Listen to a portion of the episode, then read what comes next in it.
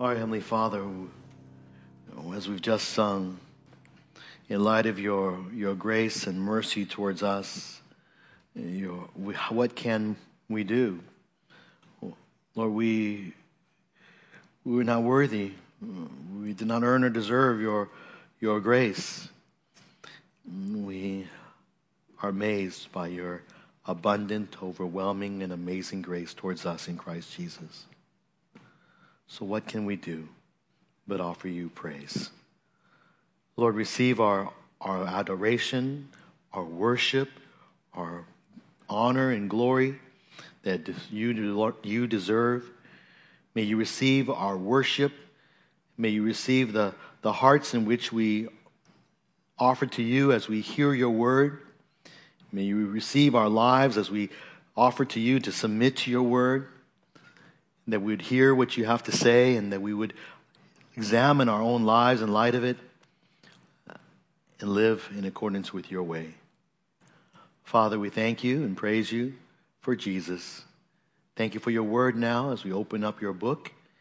We ask that your spirit would fill us and guide us into your truths. We pray that your word uh, would uh, go forth and not return void that it, you would cause it to accomplish that which you purpose it to do in every hearer of the, your word this morning. We look to you expectantly to hear what you have to say. Oh God, give us your food, give us your word.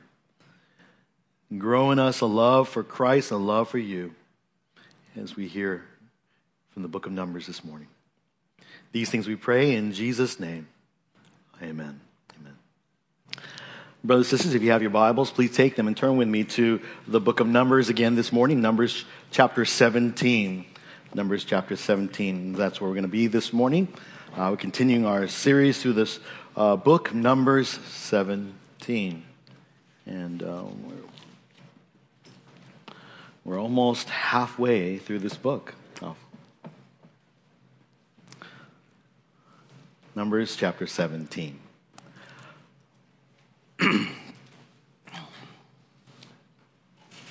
Wise uh, King Solomon uh, writes in Ecclesiastes chapter 7, verse 2, these words, which uh, we actually heard our Pastor Ray preach from uh, not too long ago. That is this It is better to go to a house of mourning than to go to a house of feasting, because that is the end of every man, and the living takes it to heart. Live long enough and you discover the wisdom of this verse. That when there is death around us, those are the moments that our hearts are most sensitive to hearing God's truths. The closer the death, the more sensitive we hear. As we arrive at number 17, 14,700 bodies lay dead among the Israelite camp. The result of the plague that God's wrath had sent forth for their rebellion against Moses and Aaron. And were it not for Moses and Aaron, the whole nation would have been consumed, all two million of them. The day before that, 250 leading men of Israel, along with Korah, Dathan, and Abiram, had also died, consumed by fire and swallowed up alive into the ground, respectively, also for their rebellion against God's servants. The nation at this moment is, is grieving. It's reeling at the loss of life but it's a grieving nation that was ready to hear God's truths. Chapter 17 is God's revelation to the sons of Israel following this great loss of life. And if it, what Solomon writes in Ecclesiastes 7 2 is true, the nation was ready to hear what God had to say. Because when they, as they found out, when they didn't, there was great loss of life. Though they have rebelled against him, God, we find, does not forsake them. His message comes in the form of a miraculous sign from a rod of wood belonging to Aaron. And in this miracle, God affirms his choice of Aaron as his high priest, that Aaron is his chosen one to act as an intermediary, intermediary, mediator between man, Israel, and God who is holy. And in this miracle that we often call the rod of Aaron or Aaron's rod or Aaron's staff, in this miracle, we see how God affirms his choice of Aaron as his high priest, his chosen high priest, further affirming for not only that generation, but all future generations that would read this scripture of the need for the people of God of a mediator who would stand between life and death, who would intercede for sinners. Sinners like you and me today. As we study this passage this morning, it's a pretty short chapter, 13 verses.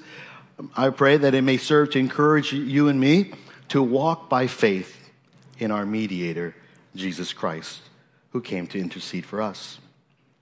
A simple outline we're going to look at this morning as we walk through this story. It's a story that most people, uh, you probably would have learned if you grew up in the church because it's a, one of those uh, miraculous stories that uh, every kid learns along the way. And as we're going to break it into three parts, and we find that there are, in this passage, we see three effects of this miraculous sign of the rod of Aaron, three effects of the rod of Aaron that affirm basically God's choice of a chosen priest to intercede for God's people. And in the case of Numbers, and particularly historically in Numbers 17, it is that we see that it's the choice of Aaron. But I hope as we understand how Aaron, Aaron with progressive revelation, and understanding Aaron's role as a type of Christ, that we see that it's really a reminder to us, it foreshadows to us of the need for the ultimate high priest, our Lord and Savior Jesus, right? Who came to intercede for all of us. So let's walk through this story and let's hear and learn from uh, this story of the rod of Aaron. First of all, we see effect number one. Effect number one of, of the rod of Aaron is this that it affirms God's choice of Aaron. It affirms God's choice of Aaron. And let's read verses 1 to 7 of chapter 17. Then the Lord spoke to Moses, saying, Speak to the sons of Israel, and get from them a rod for each father's household twelve rods from all their leaders according to their fathers' households.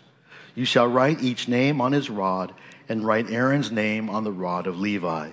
For there is one rod for the head of each of their fathers' households. You shall then deposit them in the tent of meeting in front of the testimony where I meet with you. And I will read them more a little bit later. But in this whole story, God is particularly affirming the ministry of Aaron. That's what he's doing. There's been rebellion uh, against Aaron, so that's what he uh, is accomplishing by this miraculous event. And even as he's affirming the ministry of Aaron, uh, as we read this, we might ask, one might ask, well, what about Moses? Why isn't Moses Aaron? Why isn't Moses' ministry being affirmed? Uh, why doesn't this uh, about him? Doesn't Moses' ministry need to be also, uh, you know, uh, propped up and by God, affirmed by God? Well, the answer is that the Lord's choice of Moses is essentially self evident. It's one of those self evident truths because no one else does the Lord speak to as he speaks to Moses, right? Uh, no one else can approach the Lord's presence in the Holy of Holies under the tabernacle as Moses does, right? He alone hears from God. He alone is able to approach from God, not just once a year, but any anytime the Lord calls him in fact. So Moses' ministry is essentially self evident, and we see that reminder even throughout this passage. But, anyways, the focus here is on Aaron. And again, the Lord, we see here, speaks to Moses to speak to the sons of Israel.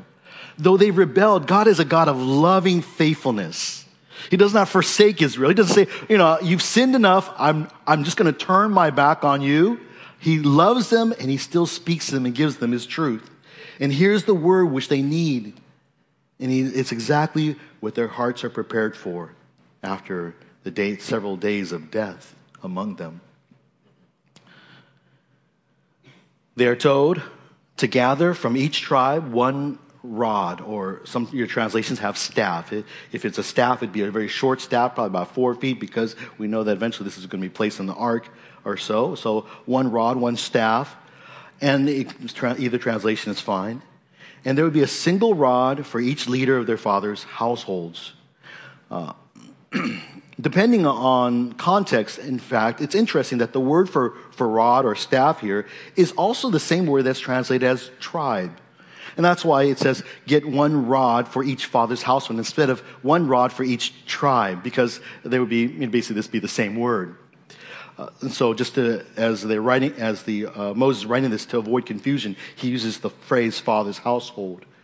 The wording is reminiscent of chapter one, when Moses was instructed to number all the fighting men of Israel, and there he was assisted by a man of each tribe, each one of his father's household.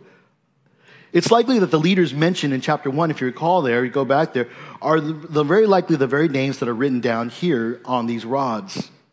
There will be 12 rods representing the 12 tribes with the name of each of the leader. And you can just go to chapter 1 and see those names. Aaron's name would have written, been written on a 13th rod. There were the 12 tribes. Uh, remember, uh, the, Joshua's tribe was divided into Ephraim and Manasseh, the two half tribes. And so there was a 13th tribe, Levi. And on that rod was the name of Aaron written. The instruction continues, verse 4, that we read in verse 4, that he was to then take that and deposit these rods, these 13 rods, in the tent of meeting in front of the testimony. Notice the significance of the place where these rods are put. It's not just, uh, oh, put them in a bag somewhere, uh, put them, dig them underneath the ground, put them on the top of a mountain, no, it, it's very specific, this place. The location is, is intended to be a part of the visual lesson that Israel is to learn from this. It's not anywhere that's common, anywhere that's accessible to anyone, but it's the holiest place of all in the camp of Israel. It's in the tent of meeting, the, the tabernacle, where only Levites and priests could approach. And if you know the tabernacle, particularly in the, in the tent itself, there's two places. There's the holy place, but it's not there in the holy place where a priest could enter twice a day. But it's inside, further inside the tent, in the Holy of Holies, in front of the testimony. It's in front of, basically, uh, the ark. This word testimony refers essentially to the Ten Commandments, to the Decalogue. Those, the Ten Commandments are written on the two stone tablets. In Exodus 25, 16, God directed Moses to put into the ark the, of the ark the testimony which I shall give to you. And then later in chapter 31, he gives him the two tablets which he was to get, put into the ark. Um, Exodus 31, 18, we particularly read, uh, I have it here, but uh, it reads this When he, that is God, had finished speaking with him upon Mount Sinai, he gave Moses the two tablets of the testimony, tablets of stone written by the finger of God. So God was God had given Moses these two tablets, and they, and they were called the testimony. And that's why, because they were put into the ark, the ark is sometimes called the ark of testimony. Even the tent of meeting is sometimes called the tent of testimony, because that is where the testimony is. That's where God's law, the, symbolized by the two tablets, was placed. It's ultimately a symbol of God's presence. The rods were to be placed before the Ten Commandments, which were placed inside the ark of the covenant that was covered by the mercy seat above which those two cherubim uh, uh, spread their wings, which there right above that mercy seat was God's presence manifested in Israel. These rods were placed in the only place on earth where it could be as close to God as possible. You know how it is how it used to be. One would basically place their hands on the bible as they as they make an oath to make an oath. And it was reminded that what was about to take place was something that was witnessed by god. And the test of aaron's rod is essentially by being placed before the ark of testimony in the ark of testimony is is or being placed before the ark of testimony uh, they're not inside yet all 13 are placed before it is witnessed by god and God is essentially saying what is, what is going to happen, what's going to be a result of this test is going to be something that he himself is a witness of. what he, he is essentially witnessing to himself, to his own words. What he says is true, and what, what comes out of the result, what's the effects of this uh, miracle are God's truths. So he continues, the Lord continues with the instruction in verses 5 through 5 and on. It will come about that the rod of the man whom I will choose, whom I choose, will sprout. Thus I will lessen from upon myself the grumblings of the sons of Israel who are grumbling against you. So Moses deposited the rods before the Lord in the tent of the testimony. So God promises that the rod of his chosen man will sprout. God is going to miraculously cause a, a dead piece of wood, this rod, a piece of wood branch that was shaped into a rod or a staff, basically, no longer that does not grow, is dead, to cause it to grow as if it is alive. It is a miracle that said God causes a dead piece of wood to come to life. His stated purpose for doing so is to lessen the grumbling of the sons of Israel before him, to stop the sons of Israel from grumbling as they have been. They have been grumbling against Moses and Aaron all throughout since chapter, well, throughout the wilderness. They've been grumbling, especially, and, and the grumbling has especially been in danger because God has been dwelling in their midst since the building of the tabernacle. And it's in his hearing and it's as it's in his hearing when they grumble and complain against, against Moses and Aaron, they're grumbling and complaining against him. And it is an affront to holy God. And God, in his holiness, punishes sin, disciplines sin. And so this miraculous event would serve to affirm, basically, for them his choice of Aaron as priest, as his chosen leader, his chosen one to act as his interme- intermediary between God and man. It would answer all the rebellious cries to, to let this, them be priests, as the 250 tried to. It would answer all those rebellious thoughts of, like, you know, there's somebody better who can lead our nation besides Moses and Aaron, surely. It would answer all those cries, all those grumbling hearts that would question the, the leadership of the nation. It would visibly remind Israel that Aaron was God's chosen servant, simply. And that's God's stated purpose. We're reminded that here, as we will see uh, in the rest of this miracle, that both, not only Aaron, but Moses as well, are both God's chosen servants. And both, uh, they serve a role in the, in the Bible as you kind of follow through the Bible. Moses being the, God's chosen prophet, Aaron being God's chosen priest. They're both uh, chosen ones by, of God. And they, of course, they would both, in each in their own ways, be types of Christ. They point to Jesus Christ. We read in our call to worship, Isaiah 42, that the Christ, the servant of, the, of God, would be known as God's chosen one. In fact, on the Mount of Transfiguration in Luke 9:35, God declared of Jesus, "This is my son, my chosen one. Listen to him." God, by affirming Aaron here as his chosen one, God was simply conveying, was conveying to Israel that they should listen to him. They should hear what he has to say, hear what Aaron says, Hear what Moses says. It affirms God's choice, God's choice of them, of Aaron. So, as we continue the story, we are going to see the second effect of the, the miracle of the rod of Aaron. And we see that the rod of Aaron, secondly, sets a sign against rebels. It sets a sign against rebels in verses 8 to 11. Let's look at verse 8 to 9. Now, on the next day, again, we see this, uh, the last couple chapters, we've seen this kind of a, two day uh, events, a lot two day events where on the next day something happens. On the next day, Moses went into the tent of the testimony. And behold, the rod of Aaron for the house of Levi had sprouted and put forth buds and produced blossoms, and it bore ripe almonds.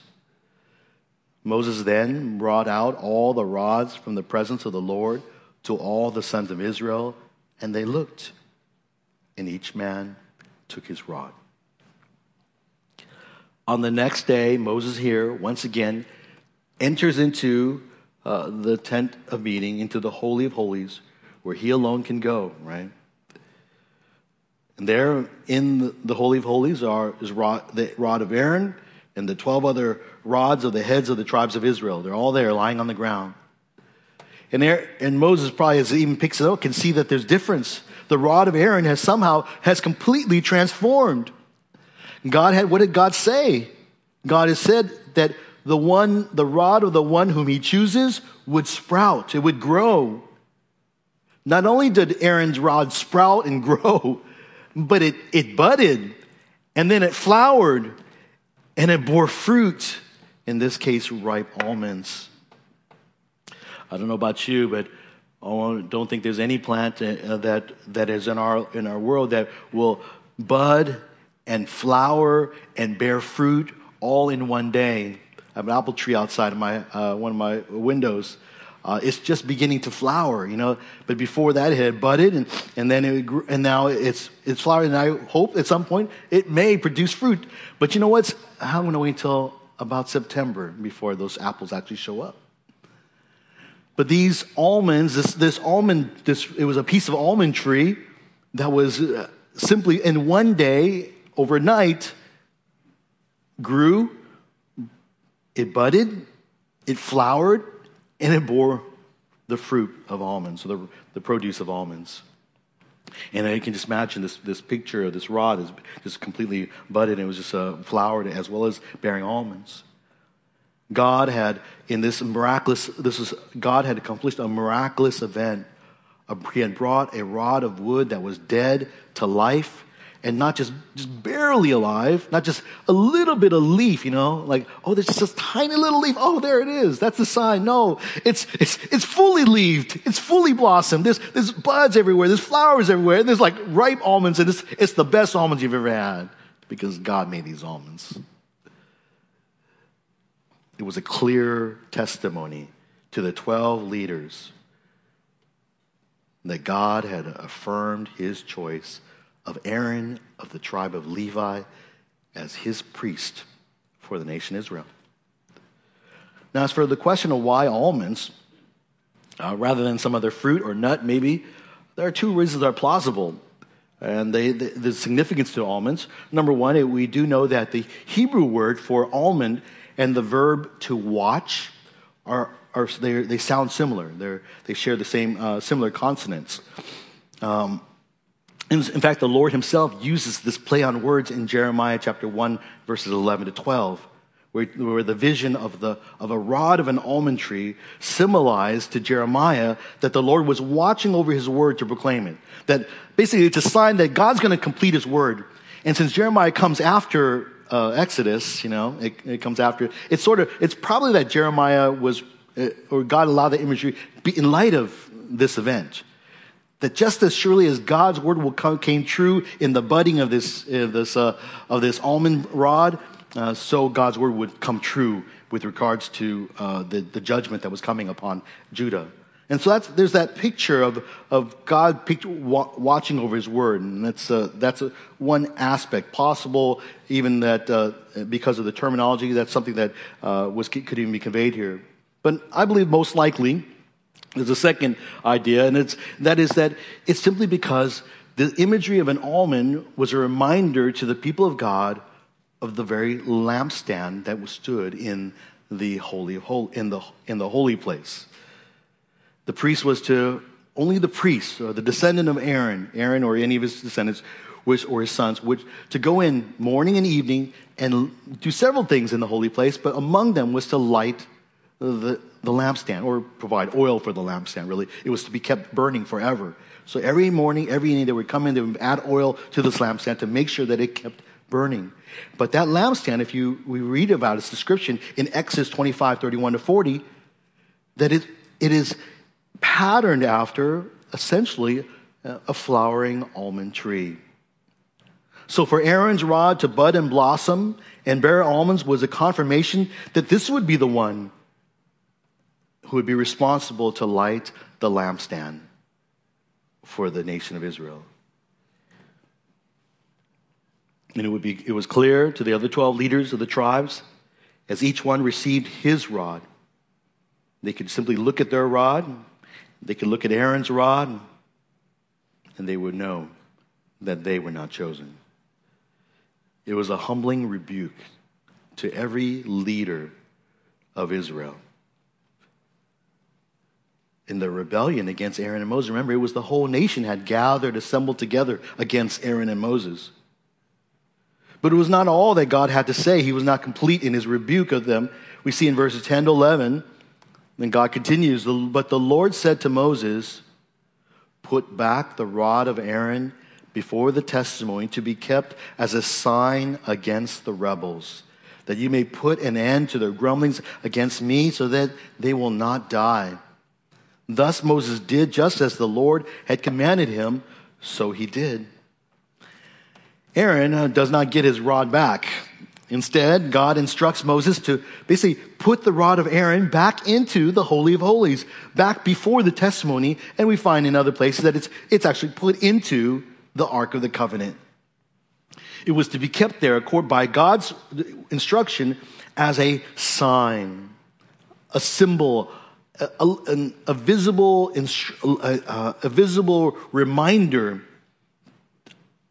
to all the nation against rebels. That God was warning rebels it was a constant reminder to future generations of Israelites that they ought not to rebel, that they ought not to grumble and complain against the Lord and against his chosen leaders. It was a warning to them that lest they too die at the hands of God, as the 14,700 and the 250 and the three did.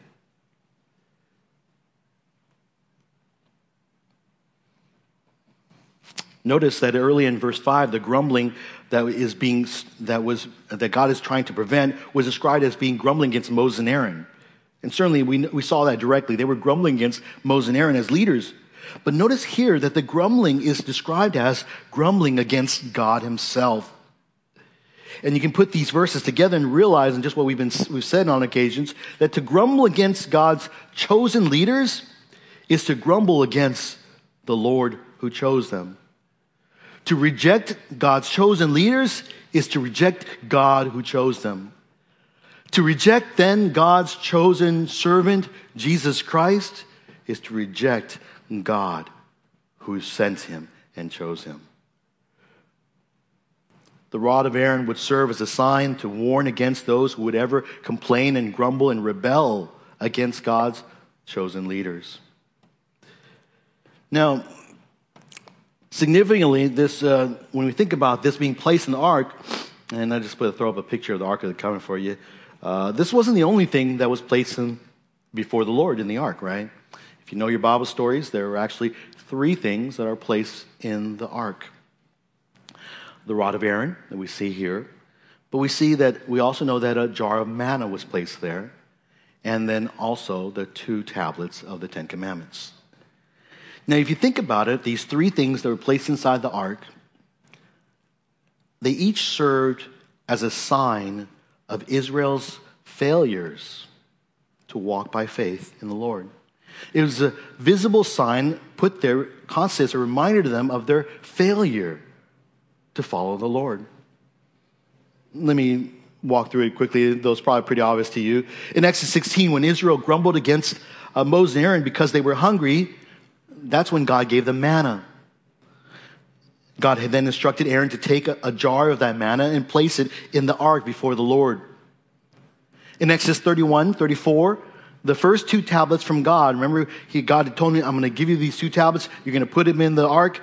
In Exodus 31, God gave him those, ark, those two tablets. And just as Moses, as Moses came down from the mountain, what did he see? He saw Israel playing the harlot. They were committing idolatry by worshiping a golden calf. And so Moses, in his anger, threw those tablets down and broke them. Oh, that's. And what did God do? God gave Moses, a few chapters later, again, replacement tablets. Hmm. He gave them the law again, two more tablets. And those tablets God placed in the ark. Though Israel grumbled about food, God gave them manna. Though Israel worshiped the golden calf, God gave them his commandments. Though Israel grumbled about their leaders, God gave them his chosen priest. The objects in the ark were a reminder to Israel of God's gracious provision despite their continual sin. Though they are rebels, he is their faithful God who saves and provides. Our merciful and compassionate and loving God is one who saves rebels.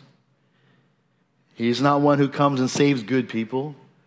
He's a God who saves rebels. He's a God who saves sinners.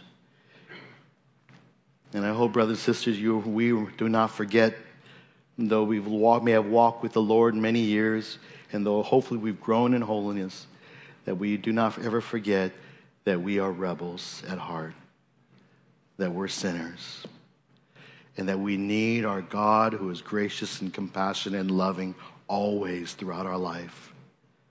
Because there are always going to be those times, like Israel, where we fall short of his glory. But our God is faithful. And these signs in the ark were signs to Israel against the rebellion, but at the same time, as a reminder of God's gracious provision to them as their God. Reminded of, how all of us, though are rebels, yet God still saves us. God provides for us salvation through Christ his Son. And this leads us to one last effect of the rod of Aaron. And the rod of Aaron in verses 12 to 13, it brings out the effect of that. It instills fear among Israel, instills fear among Israel. The grammar, uh, actually, going to read it. Let's read. Then, verse 12. Then the sons of Israel spoke to Moses, saying, Behold, we perish. We are dying. We are all dying. Everyone who comes near, who comes near to the tabernacle the Lord must die. Are we to perish completely? The grammar and wording convey a sudden, overwhelming recognition of their mortal danger. They had dared as a nation to rebel against the Lord's servants. They had even dared, according, back in chapter 16, to even uh, assemble together against Moses and Aaron. They were going to go and replace them. They were turning towards the tent immediately. They thought that they could uh, approach the tabernacle themselves, just like Aaron and Moses and the priests and the Levites did.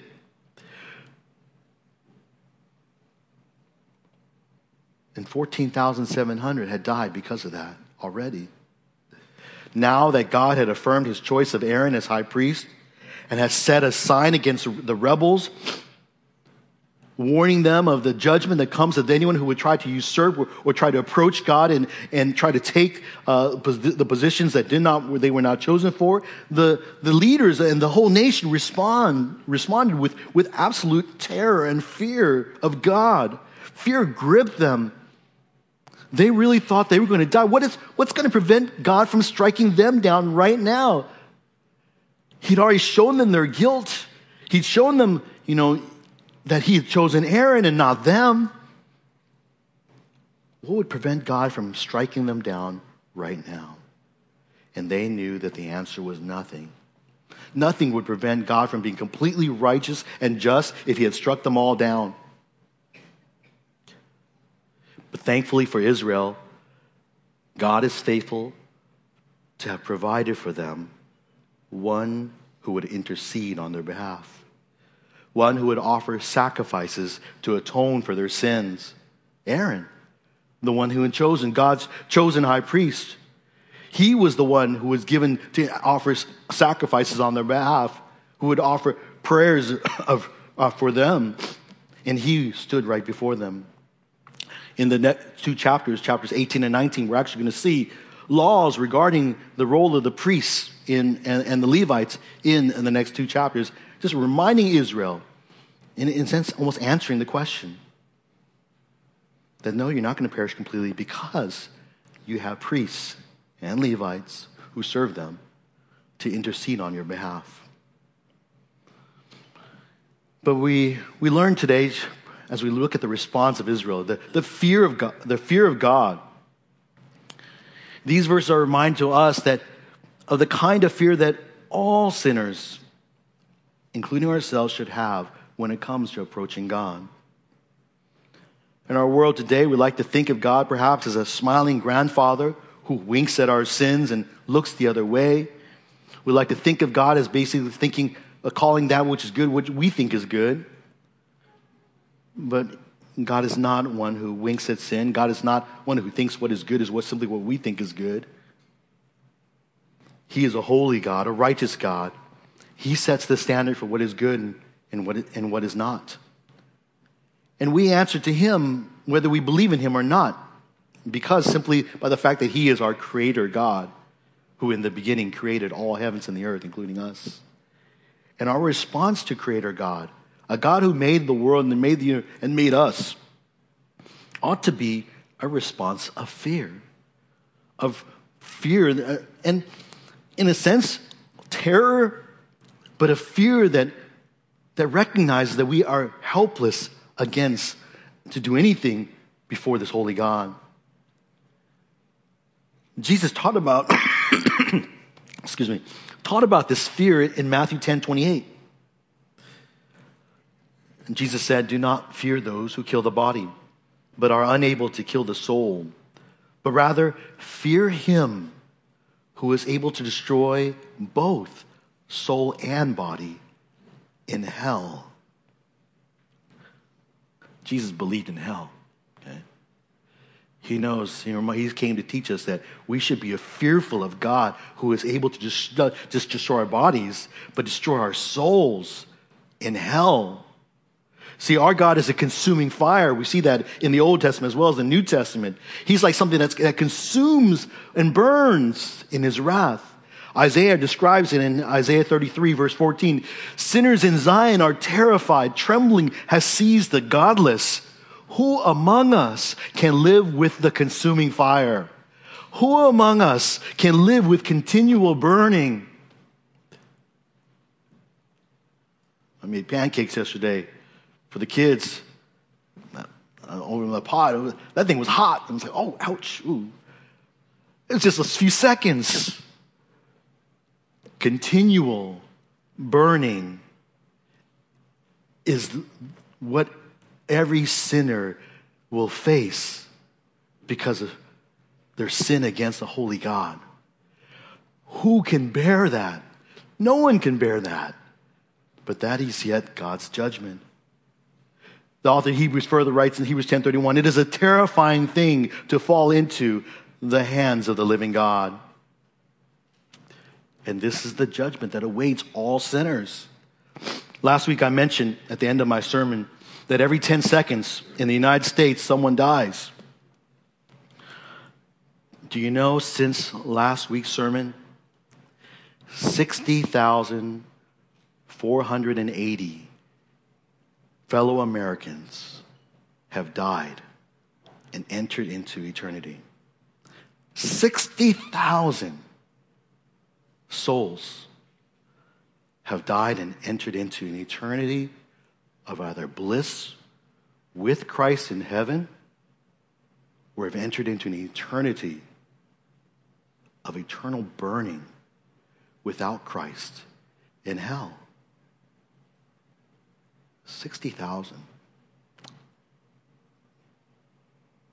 If you fear God, brothers, sisters, regular tenders, members, visitors, do you know where you will be when it's your turn to die? And most importantly, do you know why? Why you have a hope in heaven or not? If your answer to that question begins with, well, something that, well, that you have done, well, I've, or I've, and I've, you may be in danger of being on the wrong path.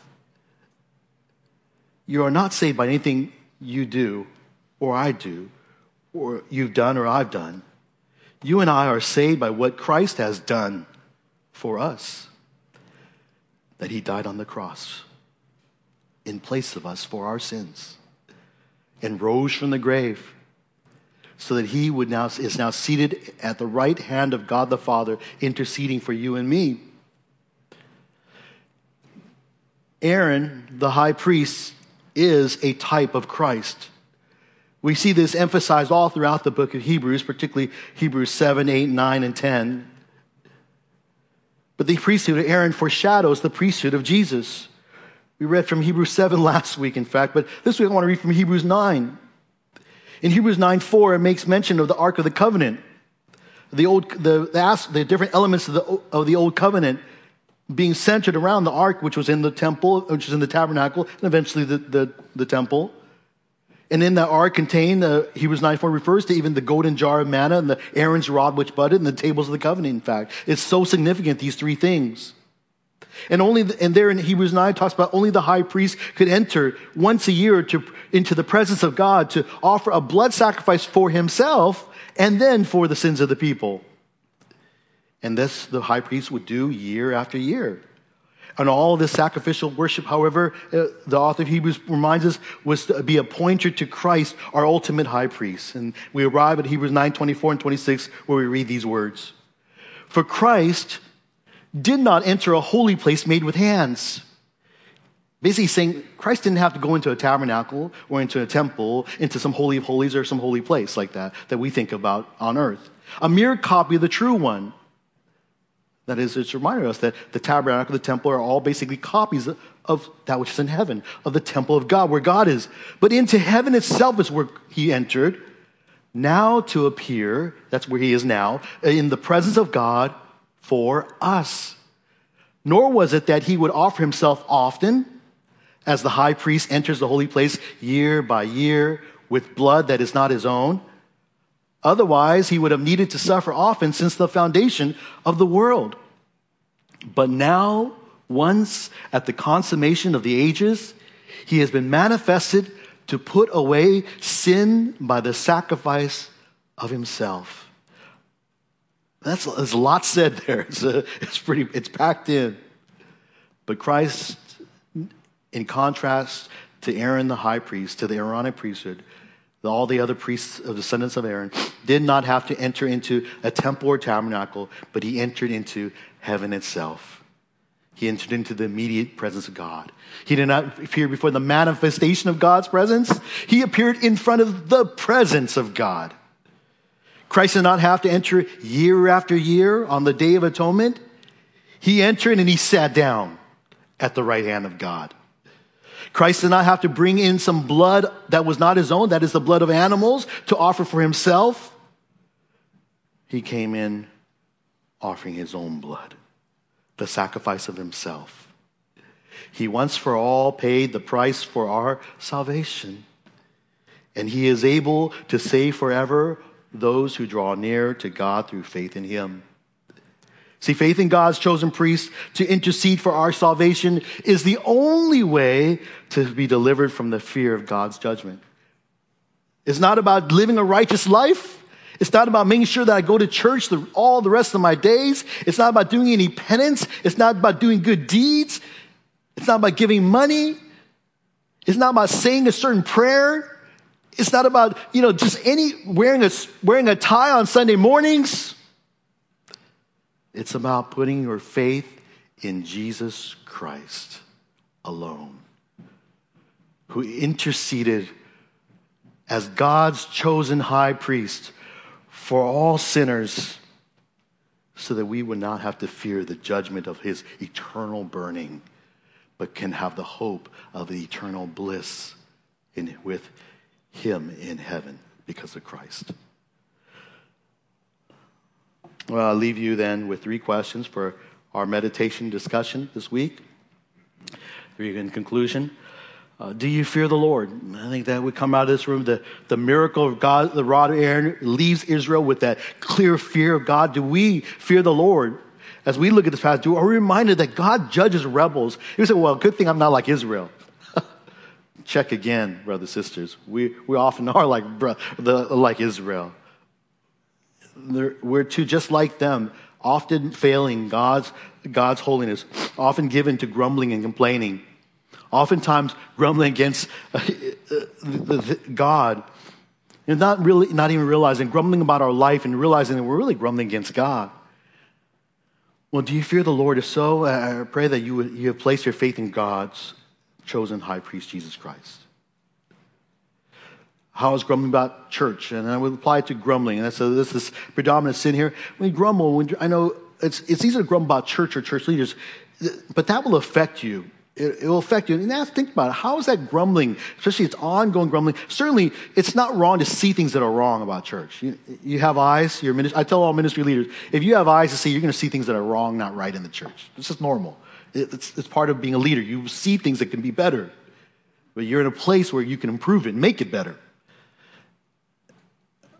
But when we just grumble and complain about it, when we murmur about it, we just continually express discontent about it to our private, even privately to ourselves, or tell others about it in the church that have not, can have no impact upon it, that affects our relationship with the Lord. Thirdly, what can you do to have victory over grumbling then? What, what can we do? What, what truths, what verses from Scripture, what can we set as a sign? What can we set as a guard to help us to prevent from future further grumbling, complaining against the Lord? These are some thoughts for hope, that, uh, that I thought would be helpful for you, and I pray that maybe the Lord continue to shape and mold us, but most importantly, that all of us would, um, would, have, would grow in our understanding of the role of Christ as our great high priest, um, foreshadowed by Aaron in his, uh, his God's choice of him here in our text this morning. Let's go, Lord, in prayer. Father in heaven, thank you, Father, for your your mercy and your, your love and your compassion and your grace towards us in Christ Jesus. Thank you, Father, that even though we are sinners and though we rightly ought to fear your judgment and your wrath, Lord, you have shown us great patience and love and forbearance. You've given us one who intercedes for us, your Son, Jesus Christ. And we thank you that he stands he sits at your right hand, continually, forever interceding for us, that we would be saved forever, those who put our faith in him. Lord, may we, none of us walk out of here with any confusion about where our hope is for our forgiveness of sins. May we walk out of here sure that we are saved not by anything that we have done, but all that you have done in Christ. Lord, may you cause us to grow in our, our love for you as a result of our worship this morning in your word. Guard us, Father, from the attitudes that, that of grumbling and complaining, especially about our, our world and about the church, even about or against church leaders. That you would help us to have a, a attitude that of that seeks to trust in you, to walk by faith, and not by sight, knowing that you are a God who's in control of all things, and that you are faithful to provide and for us exactly what we need as a church and as followers of Christ. We commit to you uh, this uh, our response, Lord. Help us to meditate upon these truths this week and transform us through your word. In Jesus' name we pray. Amen.